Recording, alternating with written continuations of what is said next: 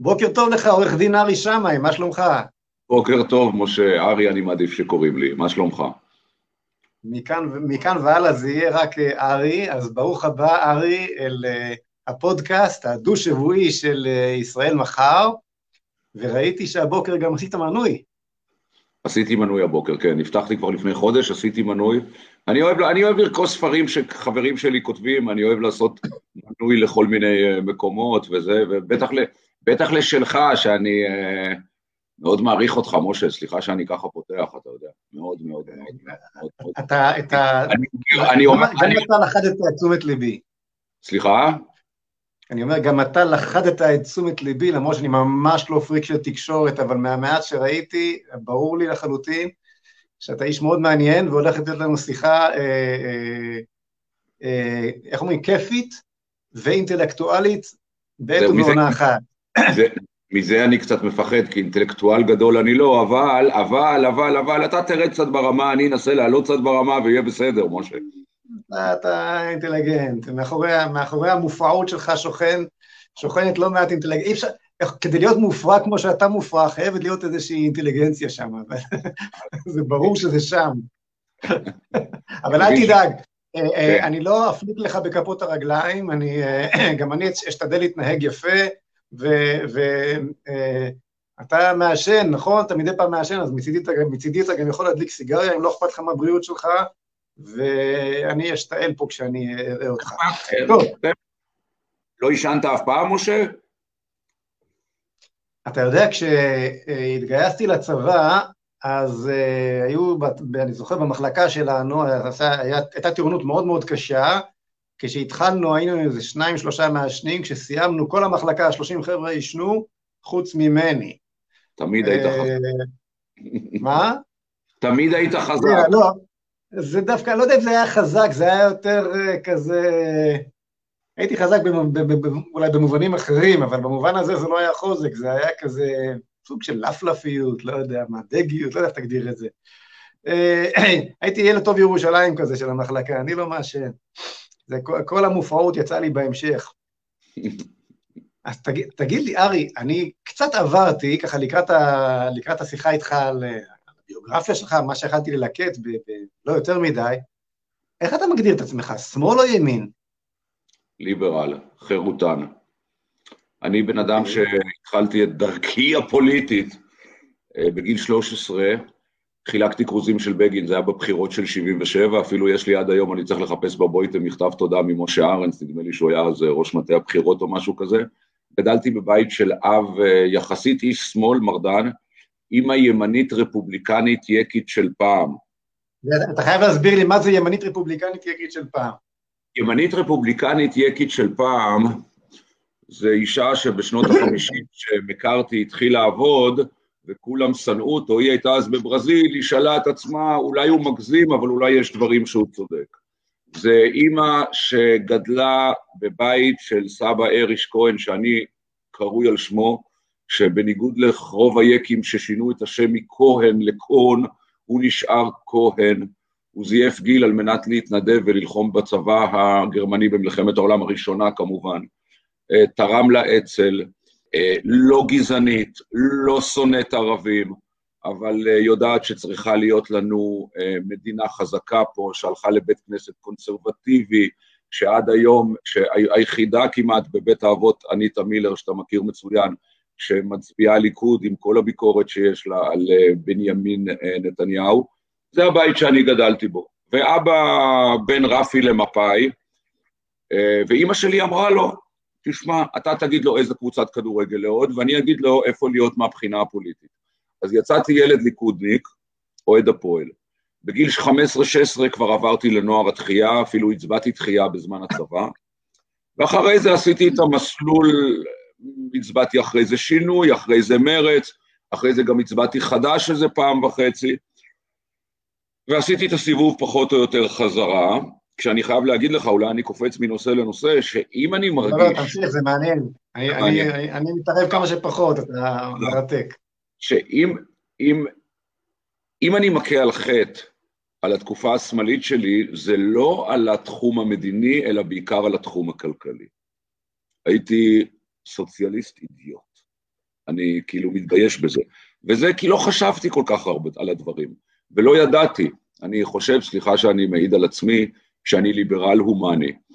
אז נתתי, ההומניות לכאורה העבירה אותי לצד, לצד השמאל החברתי, דבר שאני מכה על חטא, שזה כמובן שטות, כי אם אתה רוצה להיות הומני, אז תהיה ליברל חרוטן, ככה לרוב האנשים יהיה הרבה יותר טוב מאשר uh, בסוציאליזם המרושע והמטונף, שאנחנו חס ושלום, uh, אני, בי ועתה אני חושב, אם נצטרך uh, לחוות אותו עוד פעם. אז בהגדרה, מכיוון שהגדרות, אני לא, אני לא אוהב את אלה שאומרים ימין, שמאל, זה כבר לא הגדרות, כי תמיד יש הגדרות כאלה. אבל אם כבר אתה שואל אותי, אני ליברל. תמיד הייתי, אני אוהב את המילה הזאת חירותן. זה... לך יש עליה זכויות בשיח, אני שונא את המילה שיח, אבל חירותן מי המציא? אני חושב שכן, כי אני, אני אוהב את המילה חירותן הרבה יותר מליברל, כי ליברל, קודם כל, אה, משתמע היום, אתה יודע, ליברליזם הולך היום, הליברליות במשמעות הרעה של המילה, אה, מתחברת לנו לפרוג... לפרוגרסיביות, כן? הליברל באמריקה זה ליברל אחר לחלוטין ממה שאתה מתכוון. אבל האמת היא שגם הליברליות, במובן שאנחנו מתכוונים אליו, היא בעיניי, יש בה צדדים אה, אה, אפלים. אוקיי, אני, אם תרצה אני אתווכח איתך על זה, אבל, אבל אתה יודע מה, אתה אומר, אני... אולי אני אסכים איתך, אולי אני לא ב... אתה יודע, לא מגובש לגמרי. לא, לא, לא. יכול להיות. בקיצור, קטעתי אותך, משה, בוא, אני רוצה לשמוע מה אתה אומר.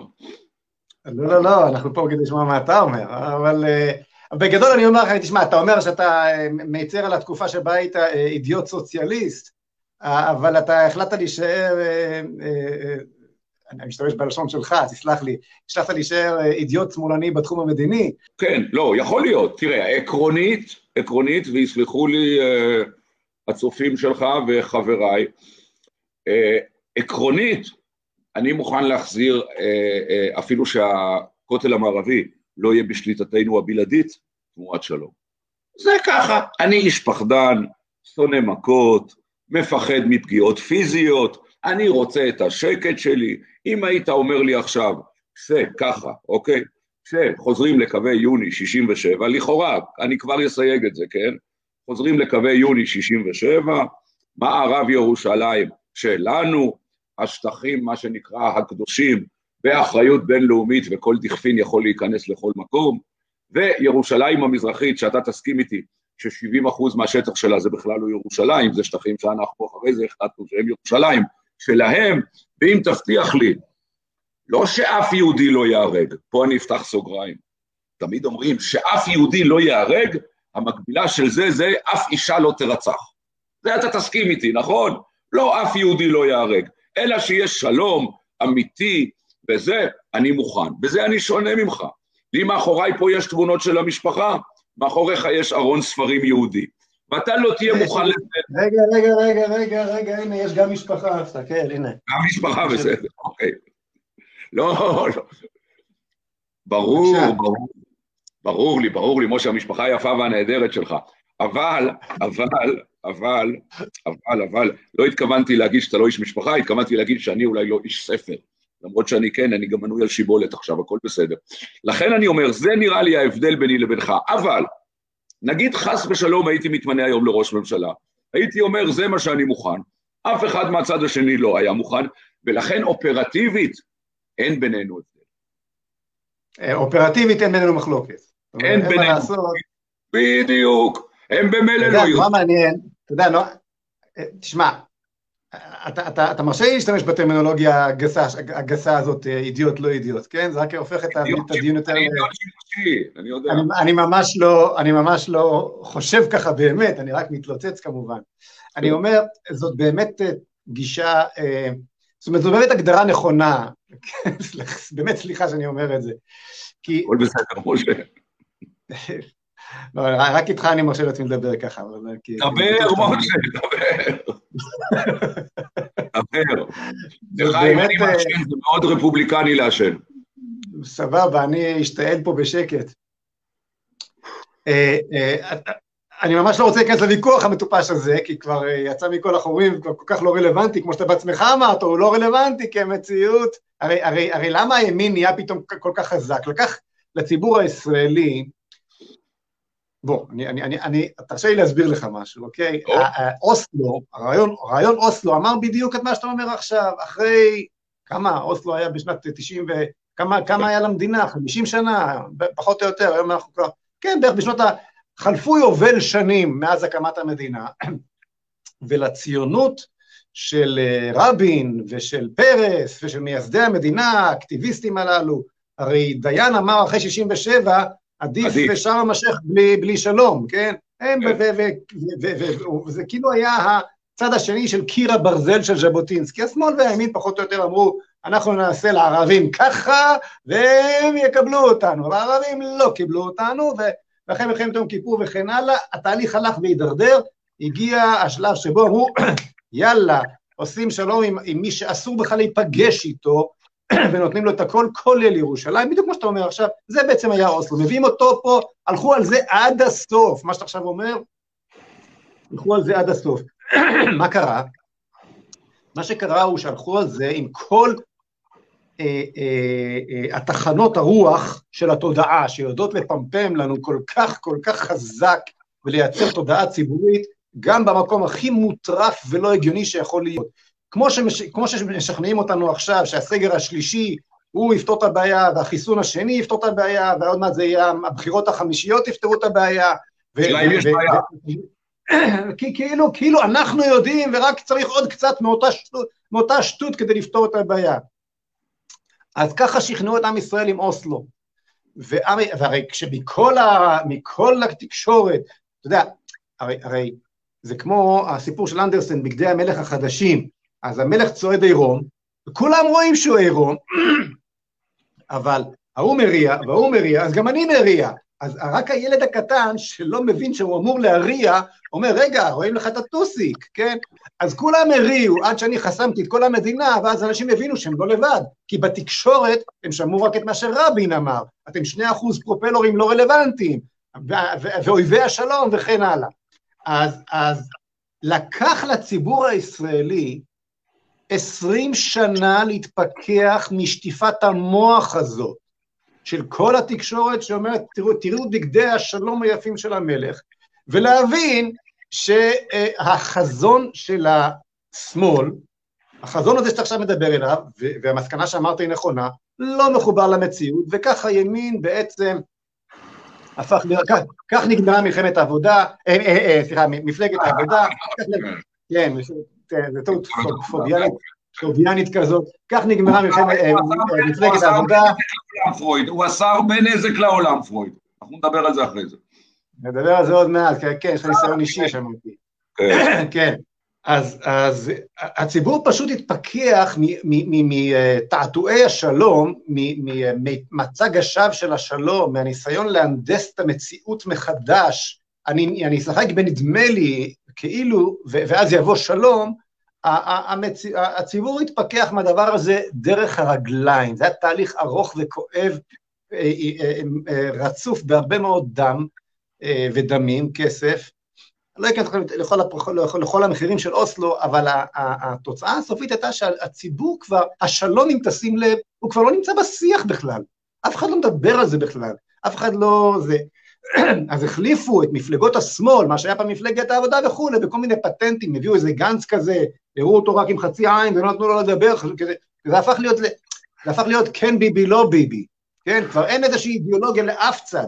הבעיה היא שהימין מעולם לא הציב אלטרנטיבה לשטות, לשטות הזאת של השמאל. אני אפילו לא מוצא את האלטרנטיבה במקורות אצל ז'בוטינסקי. אני לא יודע להגיד מה זה הוד, ההוד הנסתר, מה זה הדר, מה... אני לא יודע להגיד מה, אולי אתה תוכל להגיד לי למה אמא שלך התכוונה שם, אבל uh, אני לא יודע להגיד. קיר הברזל, לא? מה? קיר הברזל? לא, קיר הברזל, כן, קיר הברזל זה לא, לא אידיאולוגיה, זה לא ייעוד, זה לא איזושהי בשורה, זה לא איזושהי... על הנצח תאכל חרב וכן הלאה וכן הלאה. טוב, עזוב, אבל נעזוב אותך עכשיו משמאל וימין. אה, שמעתי שאתה עורך הדין של יגאל עמיר, זה נכון? לא, זה, זה היה נכון. אני uh, הצגתי את uh, המתנקש יגאל עמיר, ביחד עם עורך הדין אורון שוורץ, שהוא איש נהדר, ומשום מה החלק שלו בתקשורת uh, מוצנע קצת. אני אפרגן לו פה, הוא גם הבעלים של עמינח, הוא מנסה להסתיר את זה, ואני לא, זה, הוא, הבעל, הוא הבן, והוא חבר באגודה הזאת שאולי אתה תוכל להיות חבר בה, אני לא, היא נקראת מנס או משהו, אנשים ב-IQ של 180, הוא עזר לי בעתירה הזאת, שהייתה מאוד קלה דרך אגב. אני הצגתי אותו אך ורק בזכותו להיות אבא.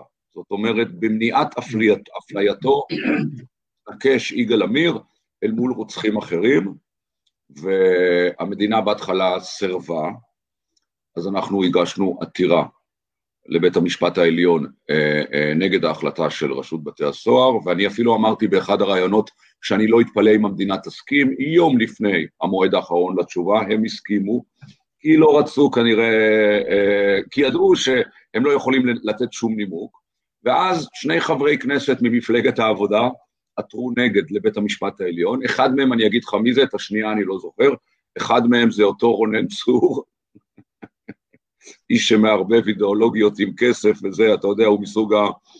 אה, ניסה לעשות יחסי ציבור, עתרו באמצעות עורך הדין רונל פישר, ובין הטענות היו, מי יודע מה יצא מזרעו של יגאל עמיר? הייתה גם טענה כזאת שהיא נאצית, כן? אמרתי את זה בבית המשפט העליון. זו הייתה עתירה מאוד קלה, וברוך אדוני, כמו שאומרים היום. איך זה התחלף, משה? אני חייב לשאול אותך. פעם היו אומרים, פתחתי סוגריים, ברוך השם.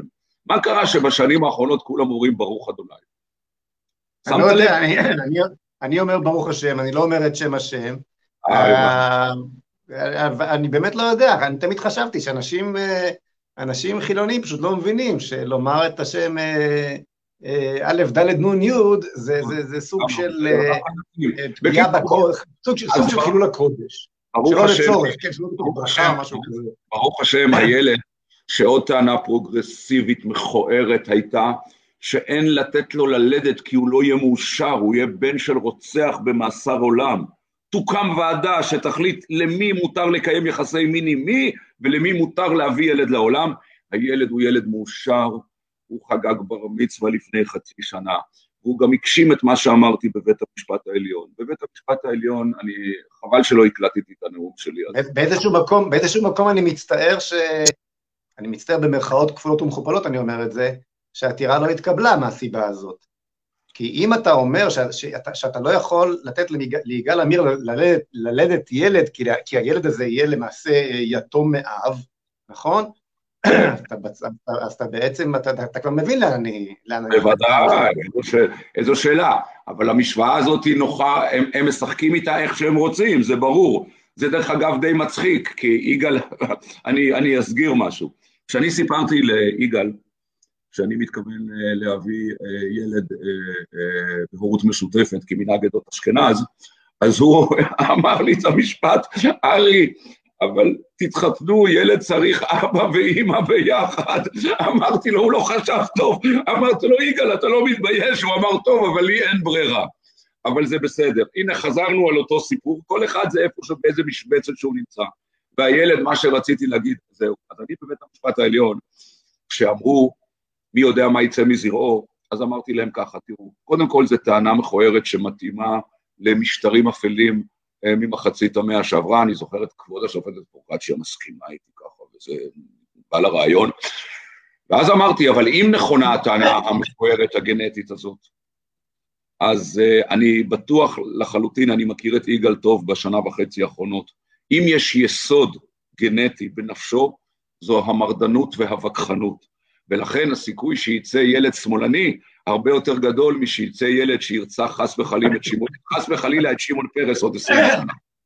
וכך באמת קרה, זאת אומרת, ממה שאני שומע מיגאל, זה ילד שמאתגר אותו, זה ילד ששואל שאלות, זה ילד מאושר, יש לו... בן כמה הוא? הוא בן 13 ורבע. מה אתה אומר? הייתה אמורה להיות בר מצווה באלון שבות, או בפדואל שבות, או באחד המקומות שלכם, נדמה לי אלון שבות, בגלל הקורונה פחדו, ובגלל התקשורת ביטלו את זה, כבר היה לי מקום בבית הערכה, לשבת חתן. מאוד התרגשתי, תראה, אני אולי לא עורך דין שהצליח ולא הגיע לרמות כאלה גבוהות, אבל שישאלו אותי מה עשית, אני אגיד, עזרתי להביא ילד ליגאל עמיר, דרך אגב, אז הצבעתי חדש, וראיתי את זה תמיד כנושא של זכויות אדם. כי אני חירותה. שמע, אני, אני רוצה לומר לך דבר אחד לגבי יגאל, שני דברים אני אומר לך לגבי אה, יגאל עמיר. הדבר הראשון הוא שאין לי מושג אם הוא רצח את רבין. אני לא יודע אם כן, ואני לא יודע אם לא, אני גם לא בטוח שהוא יודע אם הוא רצח אותו או לא. אה, פשוט לא יודע, השאלות הן כל כך רבות סביב הסיפור הזה, והן לא, נשאלות, לא נשאלו רק על ידי גורמים קונספירטיביים מימין, הן נשאלו גם על ידי גורמי שמאל וגם, וגם בתוכניות uh, תחקיר בתקשורת המיינסטרימית, כלומר, מה אתה מחליט שם בעד? זה נראה כמו איזה אקדח. לא, לא, זה אה, מציג. שתי עורכות דין, דליה רבין ופנינה גיא היפה, שהייתה תובעת של יגאל עמיר, אז דליה רבין אמרה את זה לתקשורת, שעד היום יש שאלות בלתי פתורות, ופנינה גיא אמרה לי את זה שלוש שנים אחרי זה, שהייתי איתה בפגישה בפמטה. הרי זה ברור לחלוטין, אבל בואו לא ניקח לו את התהילה. יגאל עמיר, בוודאי לא היה חלק מהשב"כ, למרות שהוא היה בנתיב קודם אצל קדמי, זה ידעת, אבל, אבל, אבל, אבל, אבל, יגאל עמיר בלי שום ספק ניסה לרצוח את רבין, בזה אני בטוח, זהו, זה המשפט הבא שלי, כן. זאת אומרת שהוא היה... ברור שהוא רצה להרוג אותו, כן? הוא היה צריך להיות משוחרר. אבל לפחות על הרצון ועל התכנון ועל הכוונה ועל... לך תדע מה לא, הוא צריך היה להיענש, וטוב שנענש. נכון. ודבר אחד אני אה, לא יכול לקבל. אני לא יכול לקבל את החוק שחוקק במיוחד עבורו. אם החוק הוא, הוא, הוא מצידי, יגאל עמיר גם יכול היה לקבל אה, גזר דין מוות, אם זה החוק, אם זה החוק לגבי כל אה, מתנקש אחר מן הסוג הזה. אבל לחוקק חוק שמשאיר אותו, אה, ש, ש, שמחמיר בעונשו ככה, כי בא לנו, כי, כי זעזעת, כי אני לא יודע מה, זה משהו ש... רצחת את הדמוקרטיה, זה מה שהם אומרים. רצחת את הדמוקרטיה. החבר'ה האלה מבינים בדמוקרטיה כמו, ש... כמו שאתה מבין ב... ב... אני חייב לספר לך סיפור, אנחנו קוטעים אחד את השני. לא. מה? יום אחד עם הדמוקרטיה. יום אחד הייתי, אני אגיד לך איפה זה היה, הייתי בסופר יהודה ברחוב אה, המלך ג'ורג' בתל אביב. נכנס דן מרידור לקנות שני מלפפונים ושתי עגבניות. אמרתי לבחור של הקופה, אתה חייב לצלם, אז במקום לצלם אותי, לא ביימתי אותו טוב, אותו הוא צילם אותי. ניגשתי אליו, אמרתי לו, דן, אדון מרידור, מאוד חשובה המלחמה בדמוקרטיה. אז הוא אמר לי, אני לא אשכח את זה, סליחה אם אני לועג או לא, כמו הדמות מהחרצופים, הוא אמר לי, תודה, תודה. אז אמרתי לו, רק חבל דבר אחד, הוא אמר לי מה? הוא אמר לי מה? שאתה בצד הלא נכון של המלחמה. אז זה ברור, אין קשר ביניהם לבין הדמוקרטיה. הם שלטון דיקטטורי, פרוגרסיבי, שחוד החנית שלו זה בית המשפט העליון, וזה זולג ויורד לכל המערכות, אחרי זה נדבר על זה, לפסיכולוגים, לעובדים הסוציאליים, ההזיה הפרוגרסיבית, הטוטליטרית, הדוגמטית, הכמעט פשיסטית, זולגת לכל תחום בחיינו, והיא ההפך מדמוקרטיה. את אותם דברים בדיוק אמר, אמר אה, בפודקאסט ששידרתי לפני שבועיים, אה, השר, חבר הכנסת לשעבר וכולי, חיים רמון, הוא אמר, הם, הם, הם לא דמוקרטים, הם אנטי דמוקרטים, הם, הוא אמר על חבריו, כן? השמאל, ציטוט מדויק, השמאל הוא אנטי דמוקרט במהותו, הם נושאים את שם הדמוקרטיה לשווא, אני חושב שהם אפילו לא מבינים מה זאת דמוקרטיה, הם באמת לא מבינים מה... מה תראה, אני, אני לא חושב, אני לא, אני לא נותן לדמוקרטיה שום מימד של קדושה. אני לא, אני חושב שבשבילי מדינת ישראל היא מדינה יהודית נקודה, לא יהודית ו... אה, היו לי על זה אלף ויכוחים ומה שאתה לא רוצה. אני, אני, אני דוגל בדיוק באמרה המפורסמת של אה, וינסטון צ'רצ'יל שאמר הדמוקרטיה היא שיטה גרועה ואני לא מכיר טובה ממנה. בדיוק כך אני מרגיש לעת הזאת, תביא לי משהו טוב יותר, מחר בבוקר יבוא המשיח, אני לוקח בשתי ידיים, אין לי שום, אין לי שום בעיה. ו, ולצד כל מה שאמרתי עכשיו, אני דמוקרט יותר מכל החרטטנים הללו אה, אה, שמשמאל.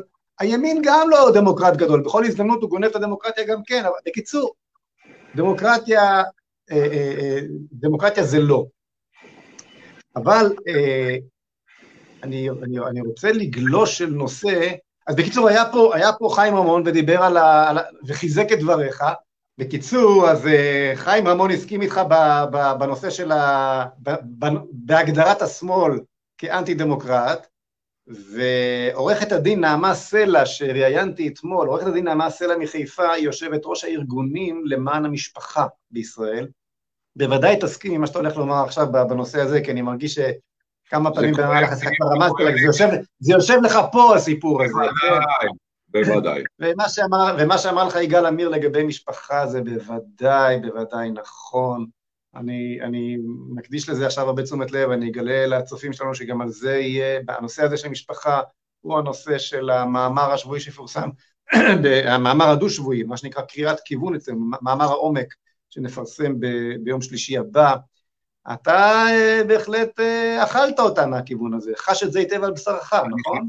אני, יש לי שני ילדים נפלאים, אה, הילי וניר, הם עוד שלושה שבועות בני שנתיים. אני נהייתי אב בגיל מאוד מאוחר, בגיל 54, אמרתי בטקס המרגש, לא נורא, לאשכנזים תהיה ירושה מוקדמת. אני היחיד בבית האבות של אימא שלי, שהיא הביאה, התחתנתי גם לפני כמה שנים והתגרשתי בלי קשר, אז היא הספיקה בבית האבות גם לחתן ילד וגם להביא נכד, שכולם מביאות נינים, מי כמוך יודע, אתה מכיר את בית האבות הזה, הוריך הנפלאים, עליהם אה, שהו שם. והתגלה בינינו סכסוך, כי אני עורך דין פראייר ולא עשינו הסכם.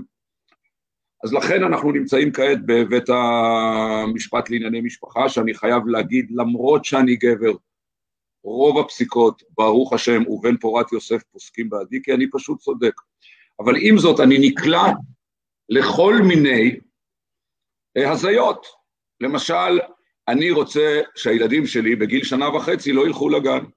אמרתי להם, אני זמני בידי, אני לא עובד משרה מלאה בשום דבר, במקום שילכו לגן, תנו לי אותם אליי. לא, יש מחקרים. עכשיו, כל המחקרים במדעי החברה, אתה יודע למה הם שווים, אני תמיד אומר לאח שלי, פרופסור החינוך, תן לי, אני אעשה לך את המחקר בלי שתשקיע בו את כל הכסף, אני אתן לך את התוצאה שאתה רוצה, כן? אז המחקרים אומרים שהילדים צריכים להיות בגן בחברת בני גילם, ולא היא. הילדים צריכים להיות עם המשפחה, לפחות עד גיל שלוש, אני אומר, אם לא יותר, ותמיד יש להם חברים. אני אתן לך עוד דוגמה. אנחנו בסוף לא השגנו את ההנחה הזאת בוויצו, כי האימא לא עובדת מספיק שעות.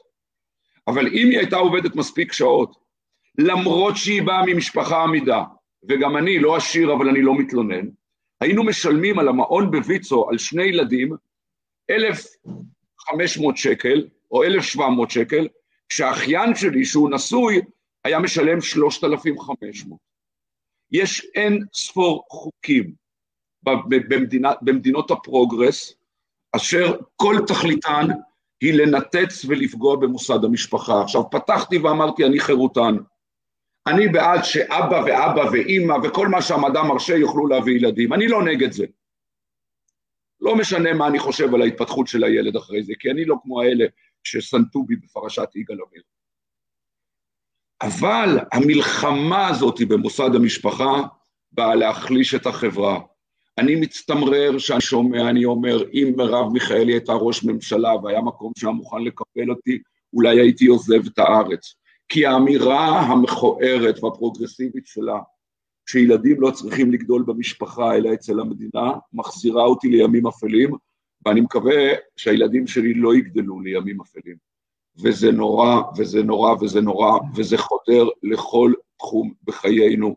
אמרתי לך מקודם שפרויד היה מרושע, אני חושב שמדע הפסיכולוגיה עושה נזק גדול לחברה. עכשיו, מילא שבן אדם, סליחה אם אני אפגע פה באחד הצופים, אני פוגע גם בזיכרון של אחותי עליה שלום. מילא שבן אדם הוא אידיוט מספיק ללכת לטיפול פסיכולוגי,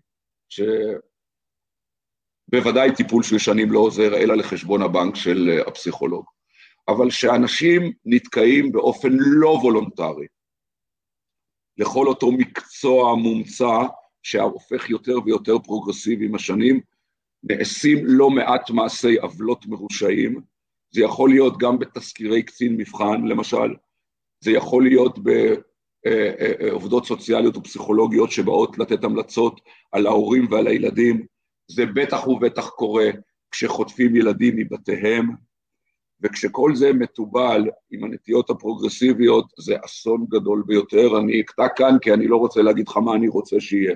אם חס ושלום הייתי דיקטטור בעולם, הייתי אולי מבטל את הפקולטות האלה. אני אומר את זה חצי בחיוך, לא אני לא, אני, אני, אני לא, לא מתנגד אגב, לא מתנגד. אה, אה, הייתי מתחיל מהפקולטות לענייני מגדר, כל ה... אה, לא, לא, לא. זה, זה ברור, אבל כן. כן. פה אני לא מתנצל.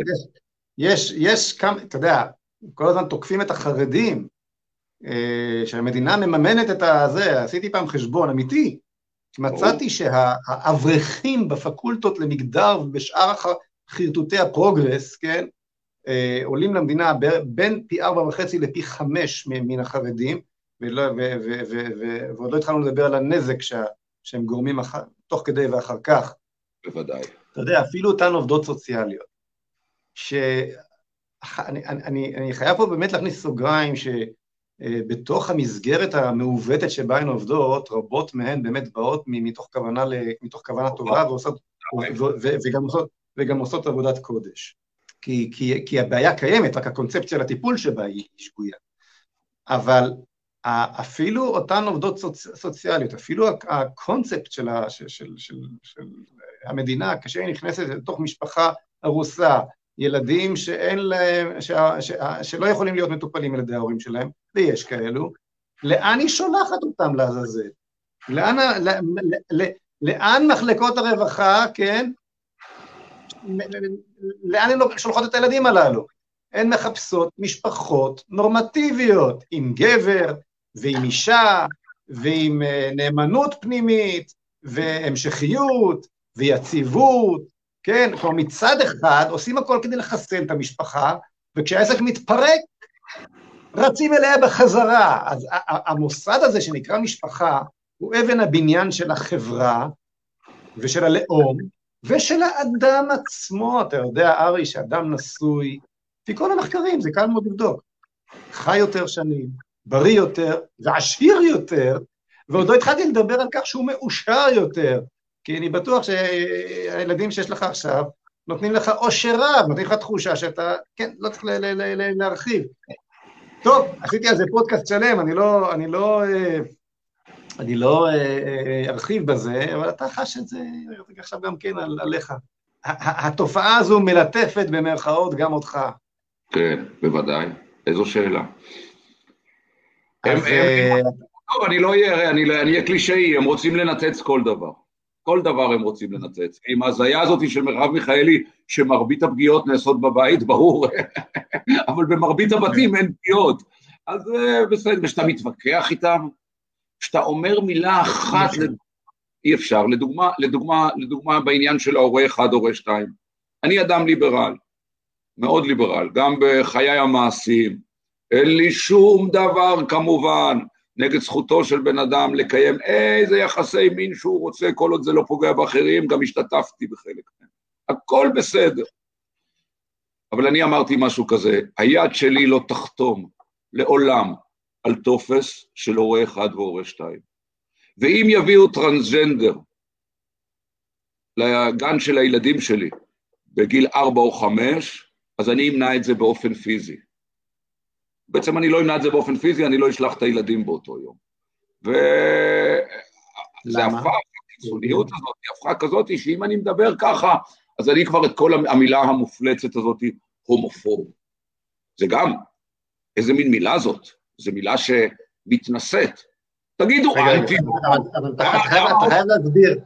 להסביר את מה אכפת לך שיהיה כתוב הורה אחד, הורה שתיים, מה אכפת לך שישלחו ילד טרנסג'נדר, טרנסג'נדר לגן?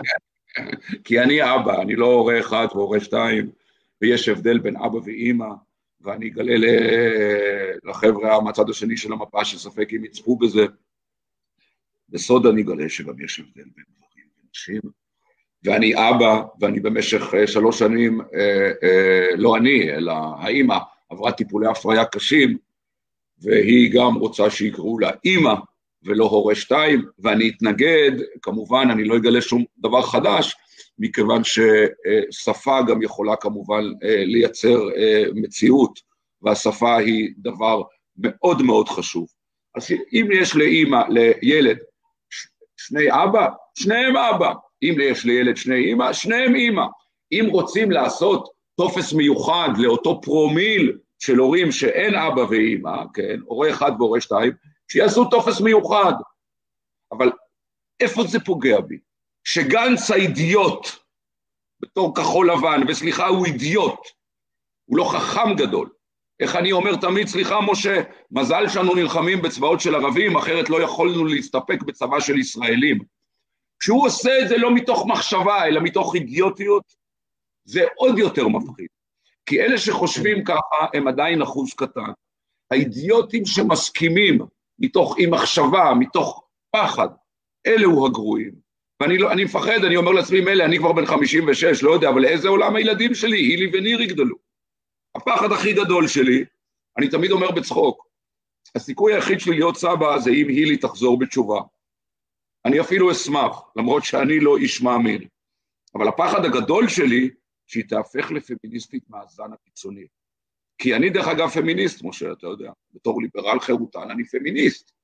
פמיניזם אומר שוויון זכויות, אבל היום ההמצאה הזאת של הפטריארכליה כאילו שיש, נורא. סטיתי מנושא לנושא, אבל אני חושב שלפחות אתה הבנת אותי. אני, אני חייב לאתגר רגע את החירות שלך, את, החיר, את, את החירותניות שלך. אז אני מדליק עוד סיגריה, אני משתמש בחירות. תדליק, תדליק, תהיה חירותי לחלוטין להדליק, רק תשמור, תדליק אם אתה רוצה כמובן, להרוס לעצמך את הבריאות, אני... תודה רבה. אה, אני נכנס והרופא שואל אותי, אם אני בריא, אני אומר לו בגופי כן, ואני מקווה שכך יימשך. אבל כן, סליחה משה, תאתגר את החירותניות שלי. עד איזה גיל מותר uh, לעשות הפלה? של הילד? שאלה מאוד קשה. שאלה מאוד קשה.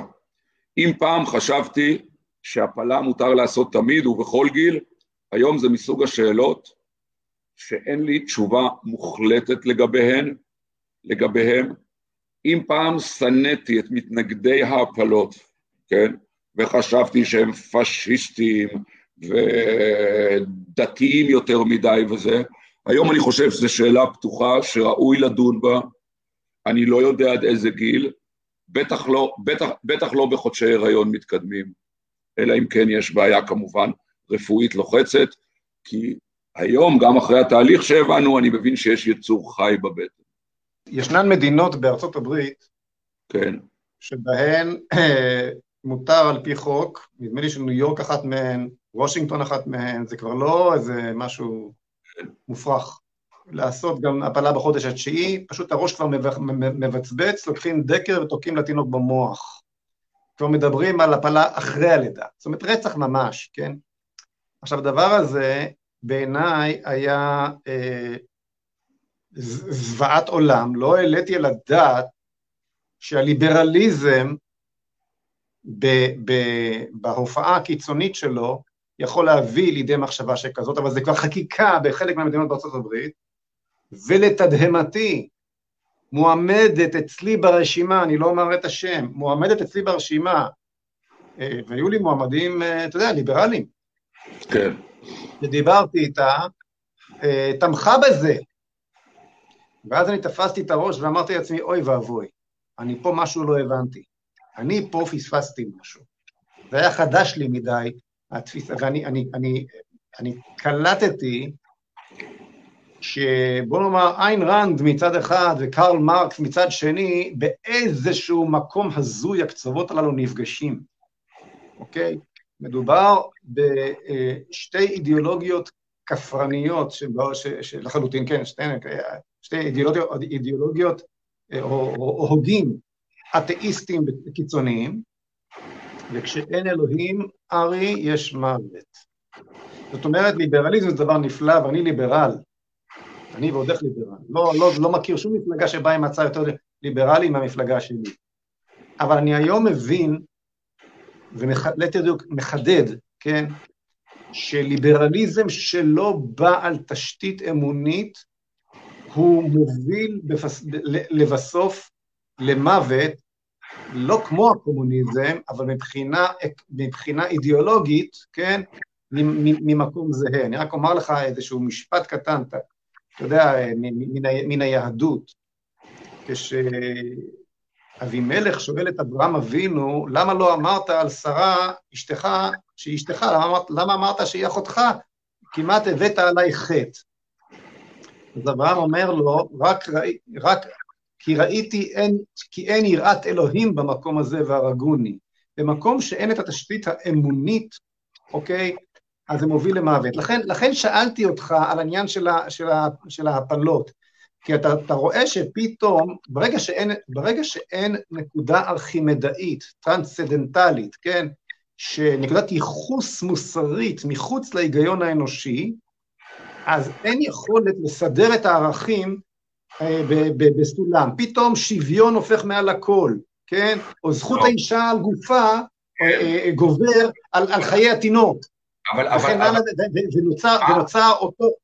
אתה איתי? אני חולק עליך, אני לא בטוח שאני מסכים איתך, כי, כי, כי מה אתה, למעשה, כן. מתנגשות פה שתי זכויות. מצד אחד הזכות הליברלית, ומצד שני הערך, אני יודע מה זה ערך של קדושת החיים. אני חושב שיש ערך, שיש גם אנשים שלא מאמינים בבורא עולם, שיכולים uh, uh, להאמין בקדושת החיים, ולכן הם נגד הפלה uh, משבוע מסוים. אני כבר לא אומר חודש, אני כבר מדבר. אבל, אבל אין לך שום יכולת לקבוע מי צודק. הנה, באה אישה שאני מאוד הערכתי, ובוודאי לא רוצחת, ותומכת ברצח.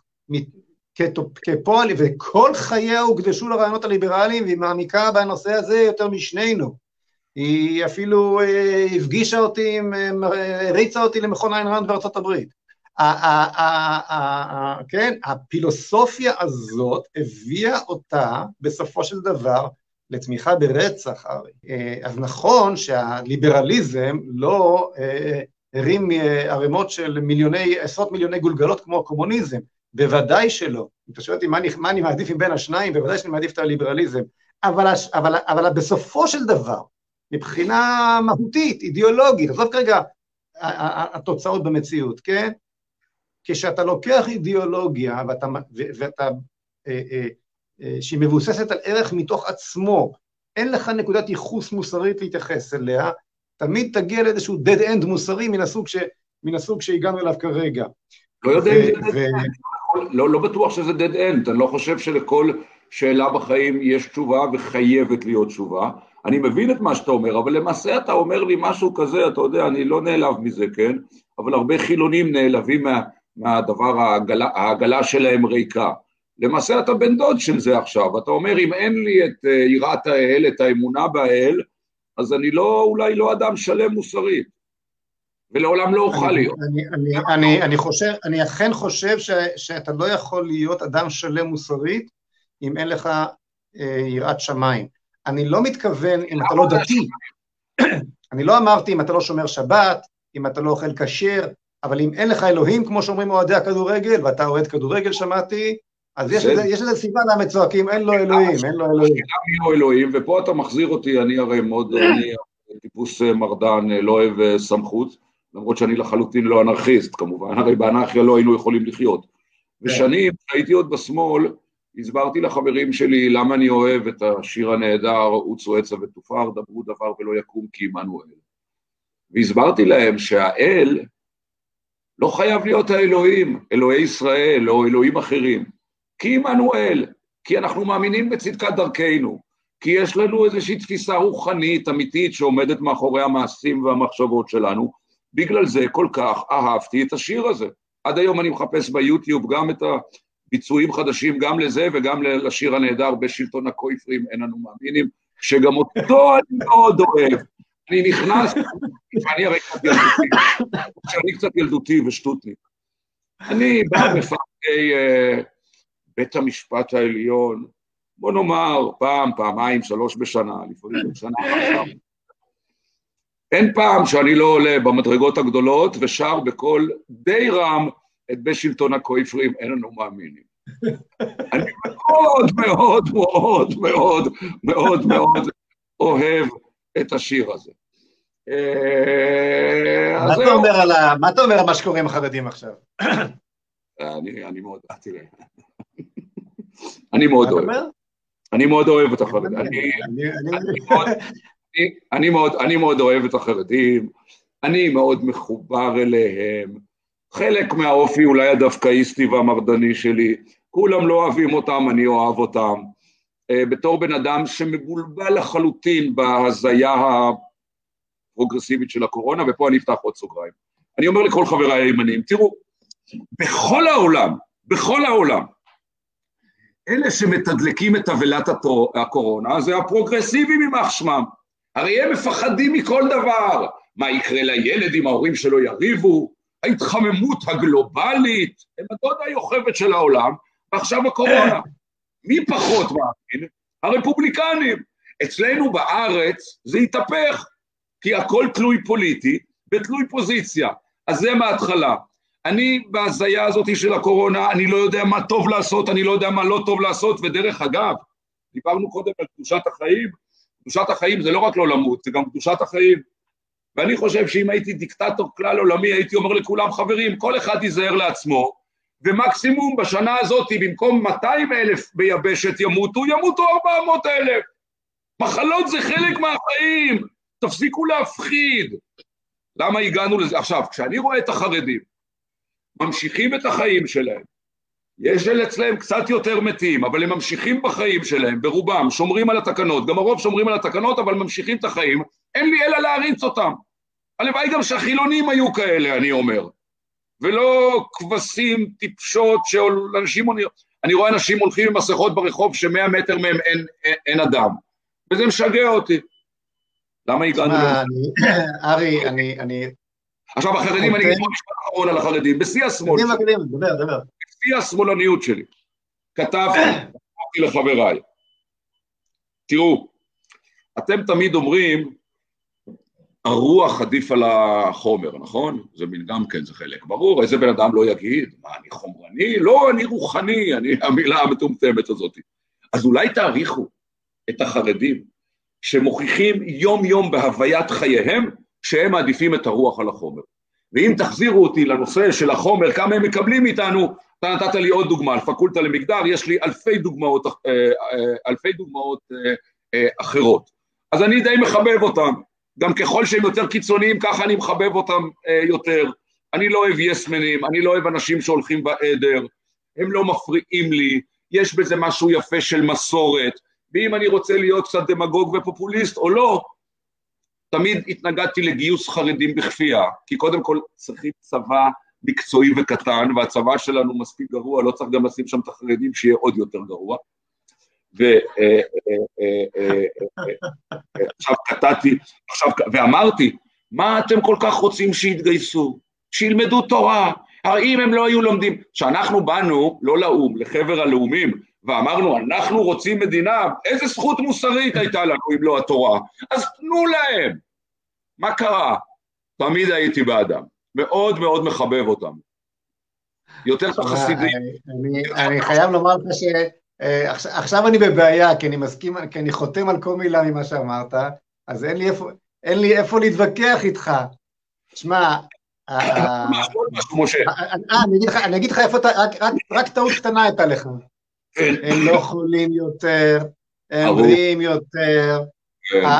תוחלת החיים בבני ברק היא הגבוהה ביותר אה, בימי בריאות, בלי קורונה, ואני בטוח שהיא תישאר כזאת גם היום, על אף שזאת, אה, על אף שמבחינה חומרית, אה, כלומר ההכנסות שלהם מהנמוכות בארץ, אבל העושר והבריאות, בריאות בתוחלת חיים, היא אולי הגבוהה ביותר, הגבוהה ביותר במדינה, ואתה יודע, אתה יודע, בהר הבית מתקיימות תפילות יום שישי כרגיל. עשרות אלפי מוסלמים, אף אחד לא מדבר, אף אחד לא נוגע, אף אחד לא עושה מזה עניין, אה, ואני לא צריך להגיד לך מה קורה בבלפור עם ההפגנות שם וכולי, פתאום כולם חרדים, חרדים, חרדים. חרדים, כן. אבל, אבל מה שאמרת קודם, אני, אני, אתה, אתה אומר שאתה לא אינטליגנט, אתה סופר אינטליגנט. תודה. ויש לך, ויש לך אינטואיציות מדהימות. אני חייב, אני חייב באמת, אה, אומר, אני אומר פה מקצת שבחו של אדם, אה, שבחו של אדם בפניו. מה זה היה לגבי ה... לגבי ה... תראה, הם באים ואומרים, הערך של הלימוד גובר אצלנו על הטרלול הפרוגרסיבי שלכם בכל הגישה לקורונה, ואני מסכים איתך במיליון אחוז שהמדיניות העולמית לטיפול בקורונה היא חלק בלתי נפרד מהטרלול הפרוגרסיבי. אני אגלה לך סוד. אז, אז נחזור רגע לחרדים, רק לסגור את המעגל הזה, אז הם אומרים, סליחה, כפי שרבי אה, אה, אה, עקיבא מסר נפשו על המשך לימוד התורה וחטף עונש מוות מהרומאים, כלומר סיכן את נפשו לימוד, אז אתם, אתם באמת חשבתם שאנחנו אה, אה, אה, נעצור את הבל פיהם של תינוקות של בית רבן בגלל הטרלול הזה שלכם עם הקורונה? עכשיו תראה, אני אומר לך בסוגריים, שזה הרי מטורף, הילדים לא מסתכנים מהקורונה, כל מה שמספרים לנו זה קשקוש, קשקוש גמור, זה לא מסוכן לילדים יותר מכל מחלה אחרת, יותר משפעת רגילה, מבוגרים מעל גיל 80, 70, 65, בסדר, יש שם סכנה, אין ספק, מתחת לזה, זה... כעשרה אחוז, בדקתי. כעשרה אחוז מגיל 80 אם אתה זקן בן 90 שחטף קורונה, הסיכוי שלך למות הוא אחד מעשר. בדיוק. אוקיי? ושום דבר לא השתנה, בדקתי את זה אתמול, אוקיי? עכשיו, זאת אומרת, אתה צודק לגמרי, יש כאן עוד מחלה, יש כאן עוד מחלה שצריך להתמודד איתה, מחלה קשה, מחלה מסוכנת, אבל לקחת אותה בפרופורציה האנושית, כמו שאתה אומר, ולא לעצור את החיים, ובוודאי לא על, על, על, על, על, אה, אה, עם סולם ערכים שהופך את ההפגנות, ההפגנות בבלפור ואת הציצים על, ה, על, המנור, על, על מנורת המדינה, על סמל המדינה, לאיזה משהו מקודש, לבוא להגיד להם ש, שסולם הערכים שלהם זה לימוד תורה, אתם תישארו בבית. איזה חוצפה וכל הכבוד להם שהם, שהם מתנגדים לדבר הזה, אני כמובן לא אה, מעודד, מעודד את, ה, את, ה, את, ה, את האלימות שנלווית לזה בקצוות, אבל בסך הכל ההתנגדות הפסיבית והמשך החיים הרגילים שלהם זאת זכותם המלאה והם תורמים, אתה יודע למה הם תורמים, ארי? אתה לא מעודד את האלימות. אתה יודע למה הם תורמים הכי הרבה? אתה יודע למה הם תורמים הכי הרבה? כן. לדמוקרטיה. לזה הם תורמים הכי הרבה, החרדים הללו. אבל, אבל אה, רציתי ל... איך אומרים, לעבור, לעבור מן, ה, מן החרדים טיפה אל, ה, אל הקורונה עצמה. יש לי, אה, אה, כי אתה אמרת שהיא המשך של הגישה הפרוגרסיבית, הגדרת את זה כל כך מדויק. לפני כחודשיים וחצי, עד אז אני חשבתי לתומי שהמדיניות היא הגיונית, הכל לי, הייתי באותה גישה כמו, כמו הממשלה, כמו כולם. נוצר קשר ביני לבין uh, קבוצת מדענים, שמסתבר שהם הרציניים ביותר שעוסקים בנושא בארץ, זה לא סתם מדענים, הם, הם, הם, הם באמת אפידמיולוגים, הם באמת חוקרי מגפות, הם באמת סטטיסטיקאים של, שמתמחים ספציפית בנושאים הללו, ולהם ראש הממשלה כמובן לא מקשיב, כי זה לא משרת את האג'נדה הפוליטית ואת ה, את ה, את ה-cloud, כן, את הענן הפרוגרסיבי שאופף את כל העולם, הוא חכם, נתניהו, אי אפשר להגיד שלא, הוא יודע לזרום לאן שצריך, ומאיפה הוא לא יזכה לשום התנגדות למדיניות שלו, גם מן האופוזיציה, גם מן התקשורת וכולי. בקיצור, יצרתי קשר עם אותה קבוצה שנקראת אה, קבוצת אה, היגיון בריא, ושוחחתי איתם הרבה, ויום אחד אמרתי לאחד מהם, שאני איתו בקשר הדוק, אה, ממנו אני שואב הרבה מאוד, כל פעם שיש לי שאלה על איזשהו נתון חדש שקופץ, אני, הוא בודק את זה סטטיסטית ומסביר לי מה... קיצור, יש לי את המקורות שלי. אמרתי לו, מה שיעשו לכם, תהיו, תהיו מוכנים לזה, אמרתי לו, מה שיעשו לכם זה בדיוק מה שעשו ל, אה, למי שהעז לטעון שאין משבר אקלים. זה בא מאותו שורש בדיוק כמו שהסברת, שורש פרוג... המדיניות של, הפר... של ה... לנסות לטעון שהמדיניות של הסגרים היא לא נכונה, והבדיקות היא לא נכונה, והבידודים היא לא נכונה, ולנסות לטעון דבר כזה, הופך להיות חילול הקודש בדיוק כמו שלנסות לטעון שמשבר האקלים הוא בכלל לא משבר, ואין שום אפוקליפסה באופק, וכן הלאה וכן הלאה. והנה אני מגיע לדיון טלוויזיוני באולפן ynet מול שני פרופסורים, ואני מזכיר את מדעני היגיון בריא, זמן קצר אחרי שאמרתי לבחור הזה, לדוקטור הזה, מה שאמרתי. מישהו ביטלו וזלזלו בהם. אז אני מזכיר את מדעני היגיון בריא בשידור בוויינט, אתה יכול לצפות בזה, והפרופסור של משרד הבריאות לא אמר את שמו, כי באמת, אומר, אה, אלה מכחישי אקלים. כן, כן, כן, כן מכחישי קורונה. גם מכחישי אקלים, וזה כן, זה מדענים הזויים שגם מכחישים את האקלים. בוודאי. ואני אגיד לך מה הקשר, אני אגיד לך מה הקשר ביניהם, ארי. קשר בין הזיית האקלים להזיית הסגרים, זה הרצון שלנו להחליף את אלוהים. הרצון, מה, הרי מה משותף לכל הפרוגרס הזה? הרצון להנדס את המציאות מחדש. אנחנו מצילים את העולם, מה, מה, מה, אנחנו, אנחנו, אנחנו הבורא, ואנחנו נציל את העולם מהקרחונים ש, שיציפו אותנו, ואנחנו נציל את העולם מהמטאוריטים שעוד מעט יפגעו בנו עם איזה רקטה ש, שתשים שם איזה פצצת מימן, ואנחנו, וה, וה, וה, וה, וה, וה, והיחס שלנו לקורונה הוא כאל איזשהו, כאל איזשהו מטאוריט כזה מהנושא, מהסרט הנושא השמיני שבא להציל את העולם, ומכיוון שאין אלוהים, תפקידנו להציל מפני הקורונה, ואנחנו לא מסוגלים, ואנחנו, ואנחנו בשום פנים ואופן לא נלך על שום מדיניות, ותהיה זו מדיניות שנתמכת על ידי המומחים הגדולים ביותר, שאין בה הדברה של הקורונה, שאין בה קטיעת שרשראות ההדבקה, שאין בה את השליטה המוחלטת שלנו, הנה עוד, עוד, עוד סגר אחד, ואנחנו מנצחים, כמו שאנחנו אומרים. שלום אם תיתנו לנו תקציבים. אני אמרתי פעם, משה, סליחה שאני מצטט את עצמי, שהפסיבית היא רעה מאוד, אבל אני מוצא שתי יוהרות אה, אה, אה, עיקריות בה. היוהרה הראשונה זה שהם יוכלו לשנות את נפש האדם באמצעות כל מיני פסיכולוג, מחקרים פסיכולוגיים, הפסיכולוגיים, טיפולים פסיכולוגיים, תקציבים, הם ישנו את נפש האדם. והיוהרה השנייה היא שהאדם כל כך חזק עד שהוא יכול לשנות את היקום. אם אנחנו נעשה עוד שניים שלושה מפעלים ונספק מקומות עבודה לאנשים, העולם ייהרס. וזאת יוהרה מסוכנת, שקרנית, שאנשים לא נאבקים בה.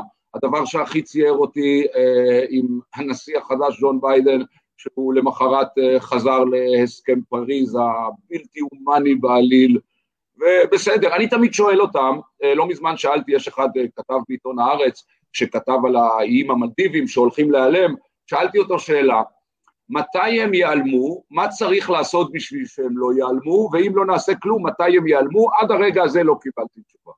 ואם הם ייעלמו, מה יקרה? לא יהיה לחברים שלי לאן לנסוע. יהיה, מה, לא, באמת לא יהיה לאן לנסוע. אתה יודע, זה, זה מסתבר שה... טבע הוא גמיש, הוא מתפתח כל הזמן, שום דבר, כרוכב אופניים, אתה יודע, אני יכול לומר לך, כל בוקר אני רוכב על אופניים בהרי השומרון. תיזהר. אותו שביל שרכבתי עליו היום, שונה לחלוטין מהשביל שרכבתי עליו לפני חודש, למרות שזה אותו שביל בדיוק, אוקיי? זה ככה זה, הארץ נימוכה ומתפתחת, וזה יהיה, הקו החוף של ים המלח אה, אה, הולך ויורד, וזה מאוד מאוד מאוד מאוד עצוב. מצד, מצד שני, מתגלים, אה, אה, אה, כשאתה מטייל שם, מתגלים לך דברים מדהימים שבעבר לא, לא, לא, הטבע משתנה כל הזמן, זה כך היה לאורך כל, כל, כל ימות הבריאה, ובשביל האיים הללו שעוד מעט, עוד פעם, מה ש... יש כאן איזו תחושה, יש כאן איזה, ב, ב, בכל העולם הפרוגרסיבי הזה, יש שנאה של החיים. אה, כלומר, האדם מיותר, בוא נודה על האמת, האדם הוא מיותר. לאותה יושבת ראש חדשה של מפלגת העבודה, יש ילדים? אין לא. ילדים, נכון? לא, היא נגד ילדים, היא לא רוצה ילדים. לא רוצה ילדים. ילדים זה רע. ילדים זה רע. אה, אה, זה ש... כן, אנחנו צריכים להחזיר את העולם למצב הבראשיתי שלו. היום השישי שבו נברא האדם היה טעות. היה טעות, זה, זה, זה הגישה הפרוגרסיבית, היה טעות, צריכים להשאיר את ה... להחזיר את, ה, את, ה, את, ה, את העולם למצב צבירה שבו יש כמה שפחות בני אדם, ואז יהיה הרבה הרבה יותר טוב, ומי שיישאר, מי שיישאר יחיה על פי אמות מידה מוסריות אה, של בעלי החיים פחות או יותר. אני חושב שפה עניין, כאשר אתה... שהתפיסה הזאת בעצם לא מאמינה בחיים, זו גישה פסימית מאוד.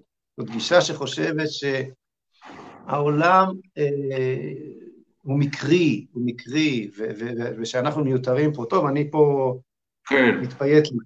לא, חדור. ארי, בוא נדבר ארי, בוא, בוא נדבר קצת על מערכת המשפט. אה, יש לך הרבה ניסיון איתה. כן, תראה, אז בוא אני אגיד לך ככה. 90 ומשהו אחוז ממערכת המשפט במדינת ישראל ומהפרקליטים הם בסדר גמור. עם כל הביקורת שיש לי עליהם, עם כל זה שיש יותר מדי הרשעות, עם כל זה, אני בעיקר בתחום הפלילי, כן, עם כל זה שלצערי הם לא, הם לא משתמשים בתפיסה של הרמב"ם, שעדיף ש-99 פושעים ינקו מאשר אחד חף מפשע יימצא חייו. בגדול, אבל מערכת המשפט היא בסדר. אני חושב שיש לנו בתי משפט הגונים במדינה, הבעיה היא יותר עם החוקים שמחוקקים בזמן האחרון.